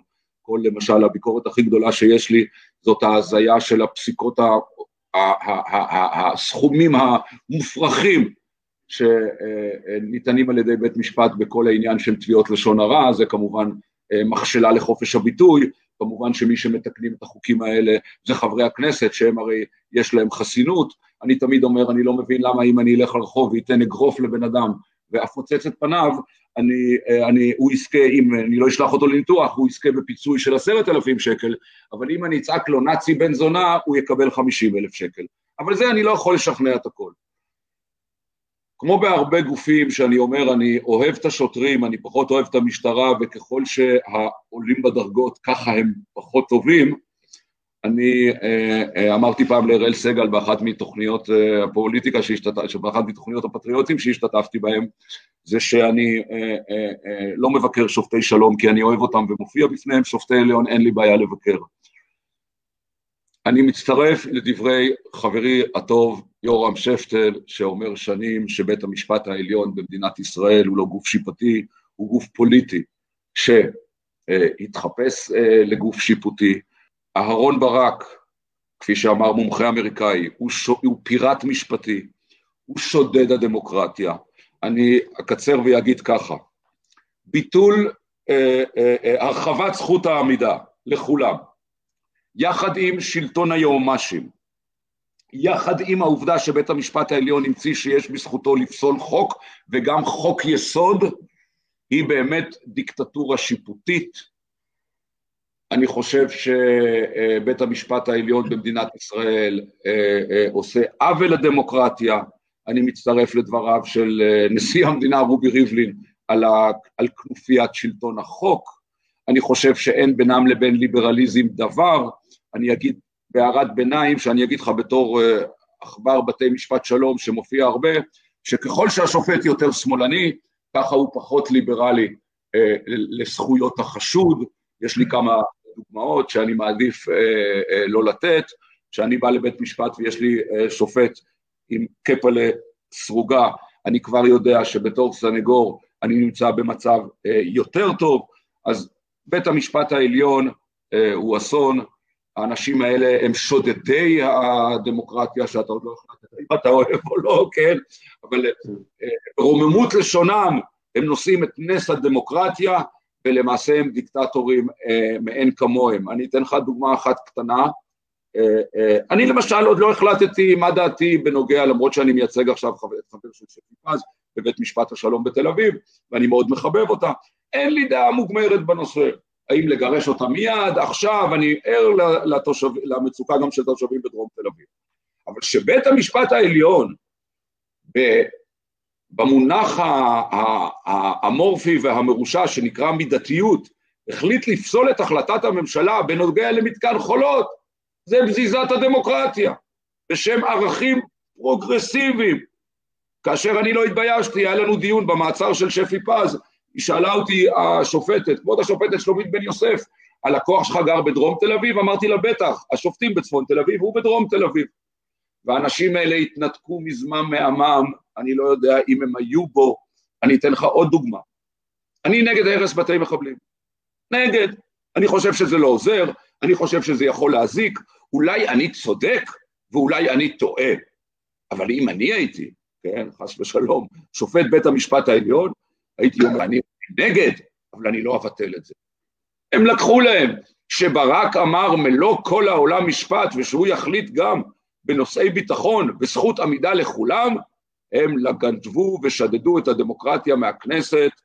אני, דן מרידור, שדד את הדמוקרטיה, הימין אז נרדם בשמירה, הם שיקרו, אוריאל לין אמר, אנחנו לא מקימים בית משפט לחוקה, ובסוף כן הקימו בית משפט לחוקה, וזה עצוב מאוד. ואין עליהם ביקורת. ומה, ומה, ומה בעיניך הפתרון? איך אתה רואה את הדרך החוצה מה, מהבעיה הזאת? מה, מה, מה, מה, מה המסלול לפתרון? המסלול לפתרון זה ש... תראה, תמיד אומרים לי, אני אומר תמיד שאני מצביע ליכוד כי משה פייגלין לא רץ. אני גם לא אכפת לי שיקראו לי ביביסט, כי זה הרי ניסיון להנחית אותי ואני משחק את המשחק. אבל אני לא ביביסט, יש לי הרבה הרבה ביקורת על ביבי, על נתניהו, סליחה. והביקורת הכי גדולה שלי עליו, זה שהוא שמר את כנופיית שלטון החוק במשך כל התקופה שלו, עד שזה הגיע אליו. מה שצריך לעשות הוא, דבר ראשון, שיהיה רוב של 61 חברי כנסת דמוקרטיים. דבר ראשון, לעשות את חוק היועמ"שים. יש פה הזיה. היועץ המשפטי הפך להיות הריבון. עכשיו, כשאומרים לי, הדמגוגים האלה, בתי המשפט פסלו מעט מאוד חוקים, בטח שפסלו מאוד מעט חוקים, כי לא נתנו לחוקק חוקים אחרים, כי בכל מקום אחר יש יועמ"ש שאומר, לא, זה לא יעבור את מבחן בג"ץ. מי זה בג"ץ? דפנה ברק ארז משכמוני? סליחה. מי זה? מי? אני קראתי לה פעם, אמרתי לך, אני מופיע שם פעמיים בשנה, שופטי שלום לא הייתי קורא כך. אני קורא לה בהומור המתנחלת משכמוניס, כן? מי? פוגלמן? שיקום ממפלגה, שירוצו, אני אתן לך עוד דוגמה.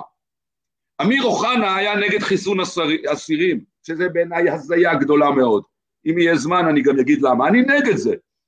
אבל אהבתי מאוד מאוד מאוד את התשובה שלו, כבר לא זוכר למי, נדמה לי ליועץ, ליועץ המשפטי לממשלה, שאם אתם רוצים תרוצו ותקימו מפלגה לבד. מפלגה, כן. יפה מאוד הוא עשה את זה, כן. יפה מאוד הוא עשה את זה, למרות שאני, ואני מקווה מאוד שגם אתה, בעד חיסון אסירים לפי כל הקריטריונים של האוכלוסייה האחרת. אה, סליחה, ארי, אני בעד, אני בעד חיסון האסירים ועזה ורמאללה אה, הרבה לפני, קודם כל, קודם כל אותם, אתה יודע. לא, לא דיברנו על החיסונים.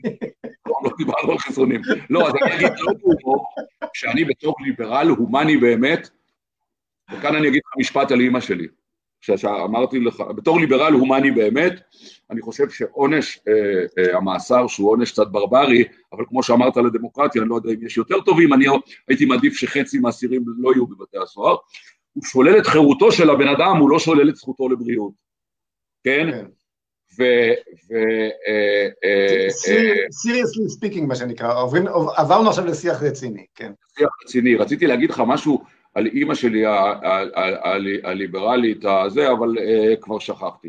אישה יקרה, אישה יקרה באמת, אה, היא אמרה לי פעם משפט, זהו, על הומנים.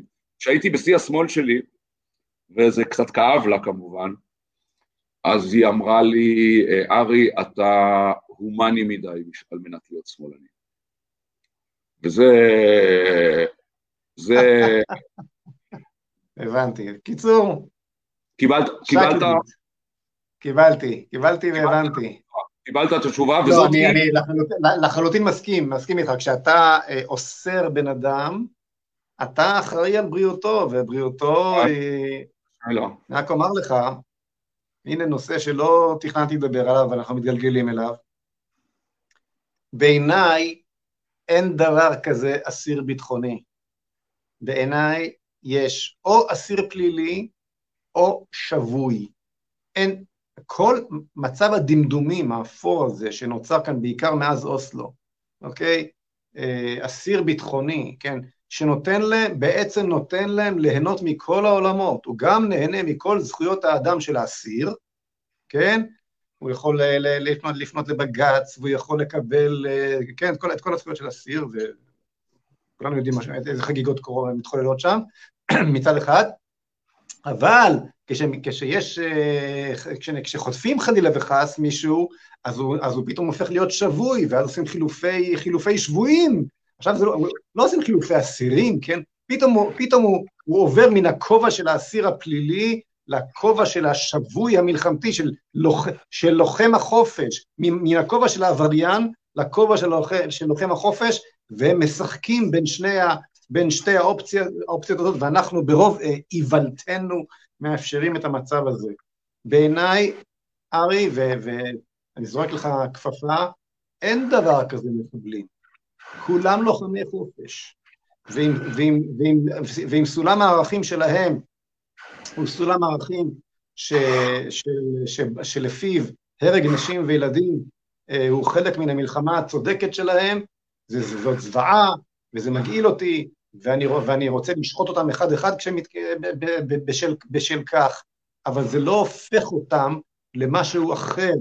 יש להם חזון מדיני, כן, הם רוצים חירות לאומית, זה לאום שאתה הכרת בו, אני לא מכיר בו, אתה, מדינת ישראל, מכירה בו, אימצה אותו, הכירה ב, ב, בלגיטימיות המוסרית שלו בהסכמי אוסלו, אה, ראש הממשלה שלך, אה, בנימין נתניהו, חזר ואישר זאת, זאת בנאום בר אילן, ולכן חביבי, הבחור הזה הוא לא מחבל, והוא לא אסיר ביטחוני, הוא שבוי, הוא שבוי. צריך להחזיק אותו במחנה שבויים, אם לא יותר ממה, שח... ממה שאתה חייב לתת לשבוי על פי אמנת ג'נבה, עד ל... או, או להרוג אותו בשדה הקרב, כי זאת מלחמה, ואז אין דבר כזה לנטרל, צריך להרוג אותו, צריך לשאוף לכך, לשאוף לניצחון על ידי, על ידי החיסול שלו, כן? ברגע שיש מלחמה, אז צריך לנצח אותה, זה לא סכסוך, זאת מלחמה לאומית שחייבים לנצח אותה, ואם במהלך המלחמה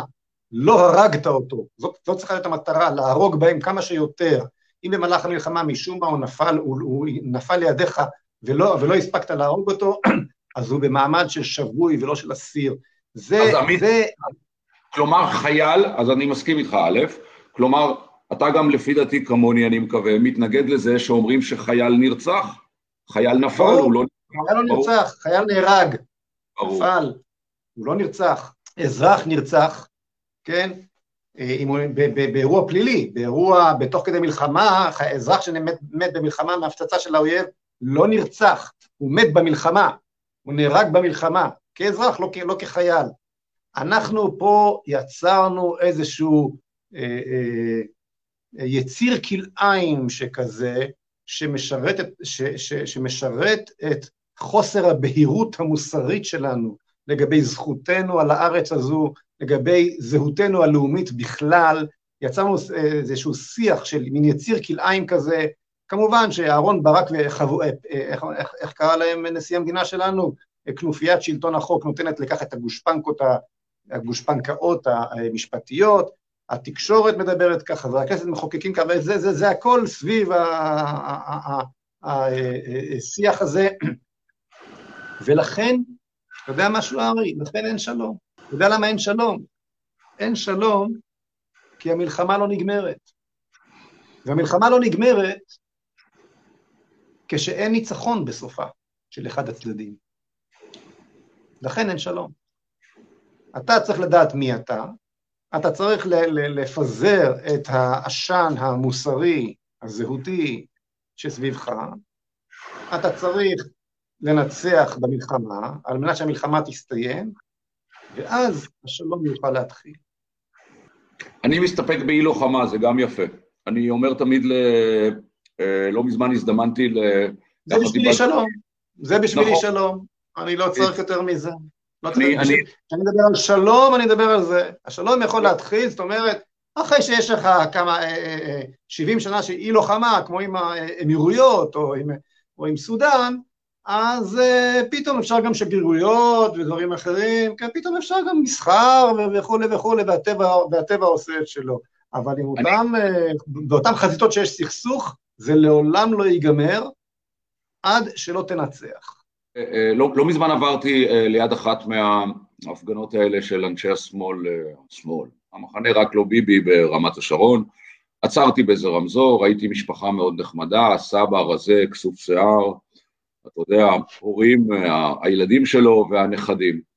עצרתי בשקט, פניתי אה, לילדים שהיו שם, בני 17 ו-18, ואמרתי להם בקולי השקט, ילדים, אני מבקש מכם שאתם חוזרים הביתה, תחפשו בזמן שלטון בנימין נתניהו כמה הרוגים היו, מהצד שלנו ומהצד השני, ותראו שהיו הכי פחות גם בשיעור ההרוגים, גם באחוז ההרוגים, במספר המוחלט שלהם, בזמן תקופת שלטונו של אה, נתניהו מתון, מאשר בכל תקופת אה, שלטון אחרת. זה הדבר העיקרי שבגללו אני בעד בנימין נתניהו, הוא מתון בעיניי, אה, לא כמוך, כן, משה, אתה מבין? אני חושב שאם אתה היית עולה לשלטון, אתה גם יש לך איזה, אתה יודע, יש תפיסה שאני מכבד אותה, שמה לעשות, בצבא נופלים חיילים, ולמען העתיד, למען אולי שימותו פחות אנשים, אז יש מדי פעם לעשות מלחמות. אני מעדיף את השיטה של אה, אה, בנימין אה, נתניהו, ואי לוחמה בשבילי זה כמו שלום, ולאט לאט אני יכול להבין, אני שואל את עצמי מה יהיה פה עוד 50 שנה, אבל אני לא אהיה פה. אבל בלי שום ספק, התפיסה שלו יכולה להיות שניצחה. יחד עם גם התפיסה המוערכת שלך. תמיד אני אומר לעצמי, איך אפשר, מה יהיה, אני לא קורא לזה הכיבוש כמובן, אני מאתגר את חבריי השמאלנים, אין מילה כזאת כיבוש, אם יש מילה כזאת כיבוש, אני גם כובש את פתח תקווה, איפה שאני נמצא עכשיו, מלאבס, בדיוק כמו שאתה כובש אה, בגבעות השומרון. אבל מה שיש זה מצב בלתי הגיוני של שלטון צבאי, של שתי מערכות חוק באותו שטח, ואת זה צריך לפתור. ואת זה כמעט לאף אחד אין פתרון, חוץ מאשר לך, שאומנם לא קראתי את כל המצב, אבל אני מבין שאתה בעד לאזרח את אלו שיגלו נאמנות למדינה המשותפת, ולגרש סלש להרוג, אה, תקן אותי אם אני טועה, את כל השאר, נכון משה? לא, אז אני אה, אדייק אותך קצת, התוכנית שאני אה, מציע והצעתי במצע במצע של זהות לא מדברת על מתן אזרחות אוטומטית למי שרוצה להתאזרח. היא כן. מדברת על מי, ש, מי שקושר גורלו בעם ישראל באמת, כן, כמו הדרוזים למשל, כן, ורוצה לשרת בצבא, מוכיח את נאמנותו, אני, אני אחליט אם אני מוכן לקבל אותו או לא. וכל השאר אה, יכולים להישאר או כתושבי קבע, במצב של תושבות קבע, כלומר בלי אזרחות, או, ואני אסייע, אני אסייע ל, ל, לרוב הגדול מתוכם, שבאמת מה שהוא רוצה זה להגר, ועם עם חבילת, עם חבילת סיוע מאוד מאוד נדיבה. ו, וכמובן כל זה בא ב, ב, ב, בתוך מכלול של בדיוק מה שאתה אומר, החלת ריבונות מלאה והחוק הישראלי מהירדן, מן, מן הירדן אה, ועד הים. אני רק רוצה ל, ל, להתייחס למה שאתה אומר לגבי נתניהו והשקט שהיה וכולי. תראה, ארי, אני לגמרי מבין מה שאתה אומר, ו, ואני לא יכול, אני יודע שאין לי שום סיכוי לשכנע מישהו שנהנה עכשיו מהשקט ועזוב אותי עכשיו באם משכה ממלחמות וכו'. אבל אנחנו צריכים להכיר בכך שאנחנו חייבים את הביטחון ואת השגשוג שיש לנו עכשיו אה, לאנשים שלדורות קודמים שהיו מוכנים לשלם מחירים עבור יצירת אותו ביטחון ויצירת אותה הרתעה. כלומר, אנחנו עכשיו מושכים אשראי של שקט מאנשים שעמדו על המשמר לפנינו ולא היו מוכנים אה, אה, לוותר, לוותר על אותה הרתעה. ואני אתן לך, אתן לך דוגמה פשוטה, ארי.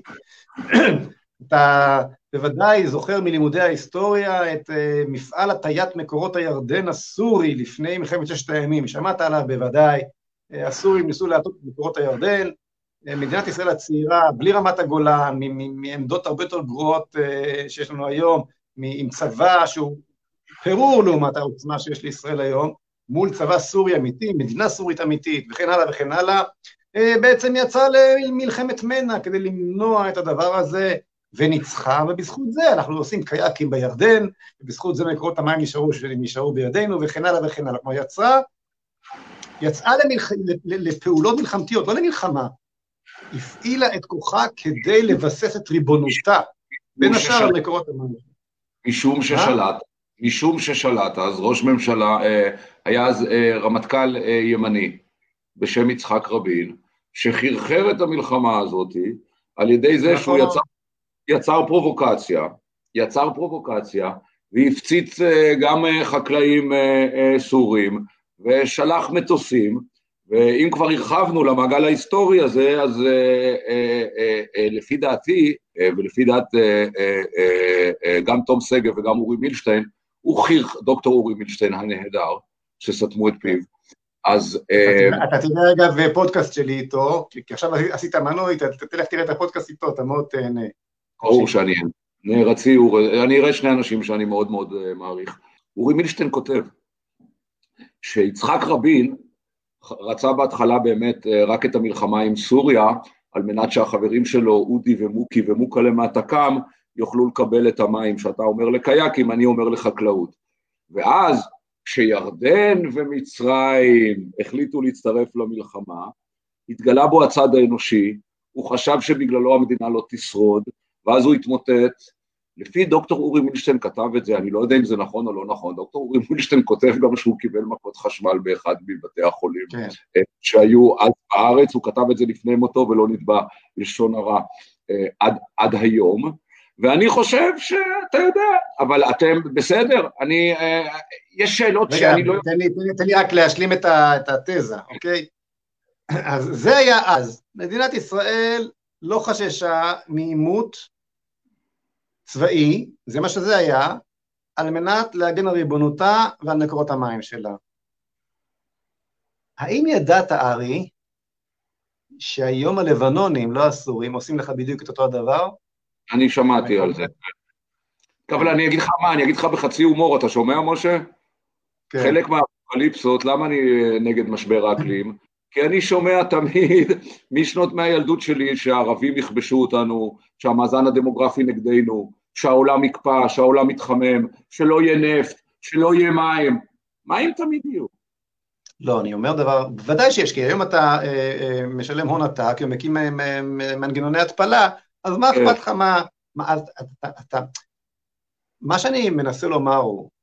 שצריך לכבוש את לבנון. שנתניהו, שנתניהו ישלם במטבע קשה של הרתעה וריבונות, כי הוא מבין שהחברה ששלחה אותו לשלטון, אין לה יותר את הראייה ההיסטורית ואת האחריות ההיסטורית. אני אומר שראש ממשלה ששחרר את גלעד שליט תמורת, מה זה, אלף, אלפיים, כבר לא זוכר את המספר, של רוצחים, שהם היום כולם ראשי החמאס ומשוחררי שליט, מאות ישראלים, אני, אני רציני מה שאני אומר עכשיו, מאות ישראלים כבר נרצחו בשל אותה, בשל אותה תמונה של נתניהו על כבש, עם שליט על כבש המסוק. זאת אומרת, זה ראש הממשלה שמביא לך את השקט, אבל הוא קונה אותו במחיר שאתה לא משל... משייך אליו מאוחר יותר. זה אני מסכים. וזה הדבר, וזה, ו, ו, ו, והנה עליך זה עבד. וזה, לא, כי העורף וזה, חלש, העורף חלש. אתה יודע מי הראשון שאמר לי שהעורף חלש? אבל אני רוצה מנהיג שמנהיג, לא, לא פני הדור כפני הכלב, כמו כלב שרץ לפני אדונו, אבל, אבל בעצם, כן, ונותן לך את ההרגשה שהוא מוביל, אבל הוא בעצם מובל על ידי אדון. זה, זה אני לא חלילה קורא לנתניהו כלב, זה, זה משל אה, חז"לי, כן? פני הדור כפני הכלב, מנהיגי הדור הם, הם מתנהגים כמו כלב בכך שהם רצים מלפנים, אתה חושב שהם מנהיגים, אבל כל הזמן מסתכלים אחורה מה העם רוצה. אני רוצה מנהיגות שיהיה, ונתניהו יודע היסטוריה, הוא בן של היסטוריה, ולא הייתה לו שום בעיה להיות אדם בעל חשיבה היסטורית והבנה, הוא מבין את כל מה שאני אומר עכשיו, אוקיי? זה מטריד, זה מה שמטריד. תראה, אני אתן לך משהו יותר חמור, ארי. בלי ששמנו לב, כן, ראש הממשלה שלנו שוב החזיר את האחריות לחיי היהודים אל הטייסים האמריקאים והאנגלים, כמו, ב, כמו שלא, שלא הסכימו להפציץ את, את אושוויץ, כן? כולם ציפו לפני עשר וחמש עשרה שנה שנתניהו יעשה את מה שבגין עשה, או אפילו אולמרט עשה, וזה היה, היה הרבה יותר פשוט אז, משום שהכור היה קר, והוא היה בודד, והוא היה חשוף, זה לא היה מפוזר על פני כל איראן וחפור באדמה וחם, כלומר, אתה גם בעיה של נזק סביבתי וכולי וכולי. הוא לא עשה את זה, הוא הרגיל את כולנו שאחראים לביטחוננו, זה, זה, זה אמריקאים.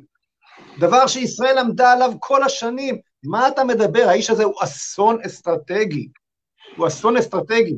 ואומר לך את זה כאן לא איש שמאל, אוקיי? כל, הסיפור, כל הסיפור של ה... כל הסיפור של החקירות אה, אה, נגדו, בעיניי זה, זה, זה, זה, אני לחלוטין איתו, לחלוטין איתו, מסיבות דמוקרטיות, בלי קשר אם הוא צודק או לא צודק, ברובם הוא גם צודק.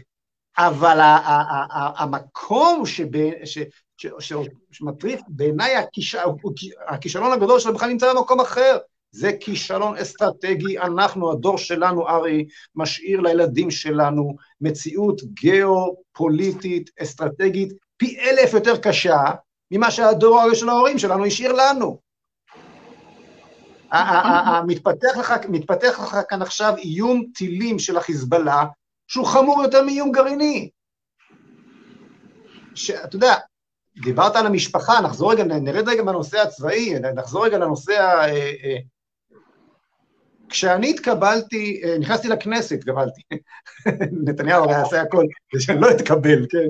כשאני נכנסתי לכנסת התשע עשרה, אפס, הוא נאלץ להתחיל לדבר איתי, להזכיר את שמי, לא היה לו ברירה, הוא, ו, ו, הוא ביקש ממני אה, היה חסר אה, בעלי תפקידים, הוא ביקש ממני, כמובן שהוא עשה אותי לא שר, הוא לא רצה שאני אעשה שום דבר, הוא רצה איכשהו להעלים אותי, אבל בסוף אה, שכנע אותו מי ששכנע, והוא ביקש ממני להיות סגן יושב ראש הכנסת. ואני הסכמתי, אז ככה, זה בעצם הייתה השיחה המשמעותית, הרצינית הראשונה שלנו, שנמשכה אולי עשר דקות. אחר כך היו עוד רבות. בכל אופן, אמרתי לו, לנתניהו, אני רוצה, החלום שלי זה שתקום בכנסת אה, אה, ועדה לחיזוק מעמד המשפחה. כמו שיש ועדת, הוועדה למעמד האישה, שיהיה הוועדה למעמד המשפחה. והוא הסתכל עליי, כן. ומי כמוך מבין את החשיבות של הדבר, תאר לך שזה היה קורה לפני, לפני, אה, מה זה, שבע, שמונה שנים בערך זה היה כבר. תאר לך שזה היה קורה, תאר לך שהיה נותן לי את זה, אוקיי? וכמה הצעות ממך באופן אישי היו נמנעות. למה אני נזכר בסיפור הזה? ונתניהו הבין את הנקודה. הוא חייך כזה וכמובן החליק את זה וזה לא קרה וזה לא יקרה תחת נתניהו לעולם, אוקיי? כי האיש לעולם לא, הוא כמו בנט, כמו, כמו כולם, הוא ובנט אותו דבר בעניין הזה. לעולם לא ישלמו מחיר פוליטי, סנט פוליטי לא ישלמו, בשביל איזשהו חזון, בשביל, בשביל איזושהי אמת שצריך מעבר לפינה. המנהיגות מתבטאת אך ורק במה שטוב ומבצר את הכיסא שלי ברג, ברג, ברגע, ברגע זה. ולמה אני נזכר עם, שוב פעם בסיפור הזה של המשפחה? או פרגמטיות, הוא יגיד אני פרגמטי, הוא לא יגיד אני... זה לא פרגמטיות, זאת פחדנות, זה אנטי מנהיגות, זה לא פרגמטיות, זה הכי פחות פרגמטי. זה פרגמטי במובן האישי, זה לא פרגמטי במובן, במובן הלאומי, זה ההפך מפרגמטי. כי זה פוגע בביטחון ישראל, כי היום כבר אומרת לי נעמה סלע בפודקאסט הקודם, אתה יודע, מתוך הלא דתיים, מתוך הלא חרדים, כן? קרוב ל-60 אחוז פחות נישואים בעשר השנים האחרונות. אתה, שמע, אתה שומע את זה? כמות המתחתנים, בקר... אם אתה לא חרדי או דתי ממש, כן? אז, אז, אז, אז, אז, אז, אז כן, שזה 70 אחוז מהציבור, אז כמות הנישואים בעשור האחרון ירדה בכמעט 60 אחוז וממשיכה לרדת, זאת אומרת, זה אסון שהוא עוד יותר חמור מכל האיומים הצבאיים שדיברנו עליהם קודם לכן, אין המשכיות למדינת ישראל ולעם ישראל. זה נתניהו, ופשוט עצבנת אותי עם מה שאמרת על ה... שאני רוצה שקט. תבין מה קורה פה עם ה... מבין, מבין, כן. מקבל, מאזין, שומע, מנסה להפנים. נחזור לעורף, ואני אוהב להגיד, הראשון שאמר לי שהעורף הישראלי חלש, לא חשבתי על זה עד קודם כל, זה זה יגאל עמיר. והוא צודק, הוא צודק. יכול להיות שזה משרת את, ה, את הרצון לאי לוחמה שלי, אבל אני אתן לך דוגמה. תמיד כשאומרים, אוי, מפציצים אותנו, אני אומר, אותנו מפציצים, בעזה מפציצים. פה נופל, פה נופל רבע טיל, כולם בהיסטריה. גלעד שליט, כולם בהיסטריה. על להחזיר כן. חייל אחד שגם אבא שלו אשכנזי, סליחה שאני מנחית את הדיון, שמח לראות אותו בערך כמו שאני שמח לראות את זה בדוד השלישית שלי. והוא לא ראה את הילד שלו חמש שנים. אבל העורף הישראלי חלש, וזה מוביל לאי לוחמה, ואני אה, יחסית אוהב את זה, ואני לא שותף כמוך על האפוקליפסיה של מה יקרה, של הטילים שיפלו, או הטילים שלא יפלו, יכול להיות שיפלו, מה אני אגיד לך? אני מנסה לדחות את המלחמה כמה שיותר, ושוב אמרנו, אנחנו חוזרים לתחילת האירוע. אני, אה, כן, אני, אה, אתה, אתה, אתה יודע, אתה זוכר שהשתמשו פעם בנץ וביונה, הפסיקו להשתמש בזה. אז אני, בפנים אני עדיין יונה, אבל אני אגיד, אגיד לך בהגינות, טוב שאני לא ראש הממשלה. לגליזציה, יש סיכוי, לגליזציה הוא יביא לנו? מה אתה חושב, נתניהו, מה אתה חושב? נראית, אני זוכר את זה שהוא כבר עוד מעט היה הולך לעשן איזה פייסל, אתה יודע מה זה פייסל? לעשן איזה פייסל, דיזינגוף. איפה, עשה ככה? כן, אחרי שכל, אחרי כל המפלגות שפחדו ממך אז, רצו לעשות את זה, ואתה לא מעשן סיגריות ולא זה, כי אתה הליברל האמיתי. ברור שאני בעד אה, אה, לגליזציה. אה, אני בעד לגליזציה גם של הכל, כמובן לא רק של המריחואנה, כי אתה לא יכול להיות רבע ליברל. ברור לחלוטין שאם כל החומרים שמופיעים בפקודת הסמים המסוכנים היו מותרים, אז הנזק היה הרבה יותר קטן ממה שהוא קורה היום. אה, אה, אה, סליחה? למה? כי, כי, כי, כי אז זה היה מפוקח, אז זה לא היה מגיע מידיים של פושעים, כמו, כמו כל דבר, זנות, הימורים וסמים, זה שלושה דברים שאם היו מפוקחים בעולמנו, אז התועלת אה, בלגליזציה שלהם הייתה גדולה הרבה יותר מאשר הנזק, וזה ברור גם למה, אם אתה רוצה שאני אסביר, אני אסביר, אבל אני חושב שזה ב, שהתשובה היא, היא פה ב, ב, ב, בגוף השאלה, ולכן אני בעד, אני בעד זכותו של בן אדם להתאבד למשל, אולי אתה תהיה נגד כי יש לך את הכיפה על הראש, אני בעד זכותו של בן אדם להתאבד, אני נגד החוק המחייב חבישת קסדה, כן, אה, על אופניים או על אופנוע, כפי שברוב, הקטנוע ברוב מדינות העולם אין את זה, זה חוק פטרנליסטי, אם אלו יבואו ויגידו לי אנשים, כן, אבל זה יטיל מעמסה על בתי החולים, זה מין תירוץ כזה, אתה יודע, זה דרך אגב התירוץ כן. שהשתנו במשפט העליון בשנת 70, אז אני אגיד, אין בעיה, תעלו את הפרמיה של הביטוח החובה בחצי אגורה ליום, זה ירפא גם את הטיעון הלכאורה אידיאולוגי שלכם, שכל מטרתו שהוא טיעון נפסד, וכל מטרתו בא, אני אחליט מה, מה אתה תעשה בחיים, ולא אתה תחליט מה שאתה תעשה בחיים שלך. ולכן אני בעד בתור עורך דין פלילי שאמרתי לך, עכבר של בתי משפט שלום, אני, המשטרה מחפשת לעצמה אה, חיים קלים, הרשעות קלות, סטטיסטיקות.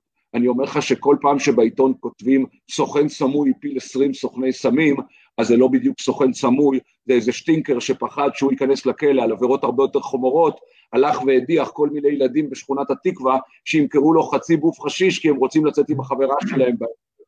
אז זה, המצב הזה נוח לכולם, והאירוניה הכי גדולה זה שאהוד ברק ומפכ"ל המשטרה לשעבר לא מותר לגדל מאות טונות של הצמח הזה, למכור אותו ברחבי העולם מעבר לים, מעבר להר, אבל אם אילוז או ברקוביץ' מגדלים עשרה שתילים בבית, אז הם עבריינים שהתביעה דורשת נגדם אה, אה, עונש אה, מאסר. והפסדנו את הלגליזציה, אני יודע שהבטיחו לך והבטיחו לשרן אה, יקירתי, ושום דבר מזה לא מתקדם, וצריך להזכיר לכולם שהראשונים שמתקדמים לזה זה המפלגה האיומה שעליה שלום, אבל תקום בטח חדשה כחול לבן. הם הראשונים שמתנגדים. אני חושב, ש... אני חושב שזה לא מתקדם בין היתר, משום שהאישים שהזכרת קודם אה, מרוויחים מהמצב הזה, אז כנראה יש קשר בין הרווח הזה לבין העובדה שזה לא מתקיים. לסיום, ארי, השיחה, כן. השיחה לסיום השיחה, אה, אתה יודע מה, הרחבה שלנו, מאיפה ל... אתה איש ספורט, נכון? אתה, אתה אוהד, אמרת אוהד הפועל תל אביב. אני אוהד הפועל תל אביב, כן. אני אוהד הפועל תל אביב, אני חייב להגיד לך משהו, שאם יש קבוצה של אנשים ששונאת בי, שמקניטה אותי, שכועסת עליי, בגלל שעשיתי את המעבר הפוליטי, זה אוהדי, הרבה מאוד אוהדי הפועל. ואתה פוגש אותם על המגרש? אני כבר חמש שנים לא הולך, אני תמיד אומר, לכול, אני תמיד אומר לכולם, אני עוד פעם אצטט את עצמי, לפני 10-15 אה, שנה שהייתי בשיא השמאל, השמאל שלי, התנגדתי לכל אותם אוהדי הפועל תל אביב, שלא מרשים לאוהד הפועל תל אביב ביציע לידם להניף את דגל ישראל. אמרתי, אין קשר בין לאומיות לבין הפועל, אבל הליברליות טבועה בי כל כך חזק, זה שאני בעד, אתה רוצה תניף את הדגל הזה, ואתה רוצה תניף את הדגל האחר. כן, הם אה, כועסים עליי, אני כבר מסיבות אחרות אני לא הולך אה, חלקם, לא הולך למגרשים חמש שנים, אני אסכם את הנקודה הזאת עם שני דברים. לא מזמן, אה, לפני, או לפני חמש שנים, שהלכתי למשחק הפועל בליגה השנייה בעפולה, פתאום ראיתי ש"סניק נחמד עם כיפה, בחור בן 27 הולך ביציע, קראתי לו, אמרתי לו, בואו אומר כן ככה וזה, אמרתי לו, דע לך, זה קידוש השם. זה לא חוכמה להיות אוהד, זה קידוש השם, וקידוש הפועל.